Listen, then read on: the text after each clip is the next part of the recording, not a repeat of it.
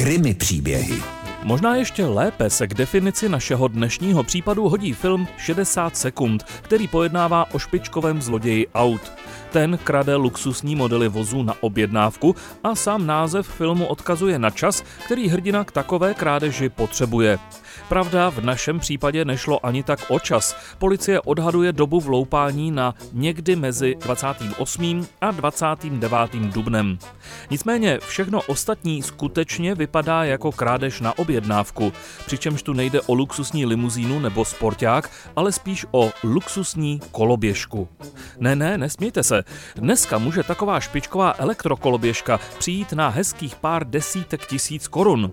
Tento model, který se ztratil z chodby bytového domu v Liberci v ulici Cyrila a Metoděje, stál bezmála 50 tisíc. A zloděj šel podle všeho skutečně najisto, protože si sebou vzal nástroje na vloupání do domu i na přeštípnutí zámku, kterým byla koloběžka zabezpečená. Pokud by vám tedy někdo v dohledné době, třeba na parkovišti před supermarketem, nabízel pod rukou výhodnou koupy koloběžky značky Capirel Urbano žluté barvy v luxusní výbavě, pak jste nejspíš narazili na zloděje nebo při nejmenším překupníka kradeného zboží.